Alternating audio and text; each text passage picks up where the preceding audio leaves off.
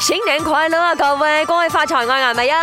早晨，早晨，我係 Emily 潘碧係玲，啦，今日係除夕啦，年係廿九啊，嗯新年進步咁啊！啊！基本上，如果你真係可以翻屋企嚟講咧，今日就要翻去食團圓飯噶啦，啱咪先？啊我一直俾嗰個後邊嗰個噔噔噔噔嗰個音樂 咧，搞到我成個心情好澎湃啊！係啊，就興奮添啦。係啊， 因為團圓飯呢回事啦，我相信而家好多朋友都已經係回到家鄉噶啦。嗯，咁啊，好期待啦！嗯而我嘅屋企嘅習慣啊，一向咧其實都係中午時分食團圓哦飯係嘅。啊，OK，啊尤其嗯係我妹佢嫁咗之後咧，嗯因為你知道夜晚咧都要喺屋企即係夫家啦，夫食家團圓飯啦，嗯係所以我哋就中午食咯，嗯，大家好開心嘅。我媽正話我起身嘅時候，佢都起咗身噶啦。哦，因為要煮啊係啦就團圓飯嘅。係啊係啊係啊，誒，呃我老公屋企嚟講咧，誒嗯都係晏晝食嘅。咁哦，我屋企即係如果係我自己屋企咧，就夜晚㗎啦。嗯啊，咁其實咧近呢十年啦嗯嚇，哼好多人嘅團圓飯咧，索性係做火鍋嘅，哦，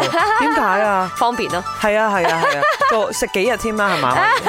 佢哋話咧有有時候啲團圓飯係大年三十，係咪真係除夕夜啦係？係食到去年初二嘅，係啊誇張。但係你問 我啦，嗯團圓飯我最期待嘅咩餸咧，就係呢一個冬菇炆海參嗰味咯，即係佛跳牆啊，即係嗰味，嗯嗯嗯嗯好多汁，哦跟住好濃郁，好嚼，跟住你可以撈飯食，哦，同同埋甜品嚟講一定係年糕啦。 OK OK，蒸年糕都係呢兩味都係我誒好期待，因為唔知咧平時你好少食得咁豪氣噶嘛，食海啊參大粒碌嗰啲海參咧，咁你最期我出待邊都唔係唔係好係或食。者必食嘅呢一個團圓飯係咩餸 先？其實係食好好好好，我想講好差，食蝦咯，食燒蝦蝦係啊，我中意食蝦啊嘛，啊，哦，所以所以咧我次次睇到蝦我就開心 噶啦，啊總之誒點整都得，白灼又得，係啊係啊蛋係啊餅都得嘅，係啊係啊啊，係啦，唔知道大家喺或者食盤菜啦，呢幾年興嘛。咁啊係嘅喂前幾年咧，我屋企都有打過邊爐嘅嗯嗯，但係打打下之後咧，大家又醒醒地啦，因為成日食啊嗰時候，而家咧就轉為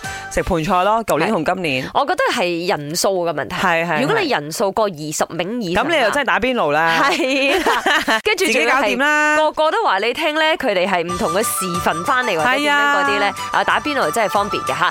早晨阿媽，我要講嘢，講到食團圓飯咯喎，咁食親團圓飯就一定會有一隻拜咗神嘅閹雞啦，配啲薑蓉嚟食。魚方面呢，就蒸條兜底咯。湯方面通常都係一煲好有胡椒味嘅豬肚湯，啊乾煎蝦碌都唔例外。啊，我哋講金寶啦，朝頭早五點幾六點啊，就要去排隊斬燒肉㗎啦。喺呢度同大家拜個早年，祝大家身體健康，萬事如意，恭喜發財。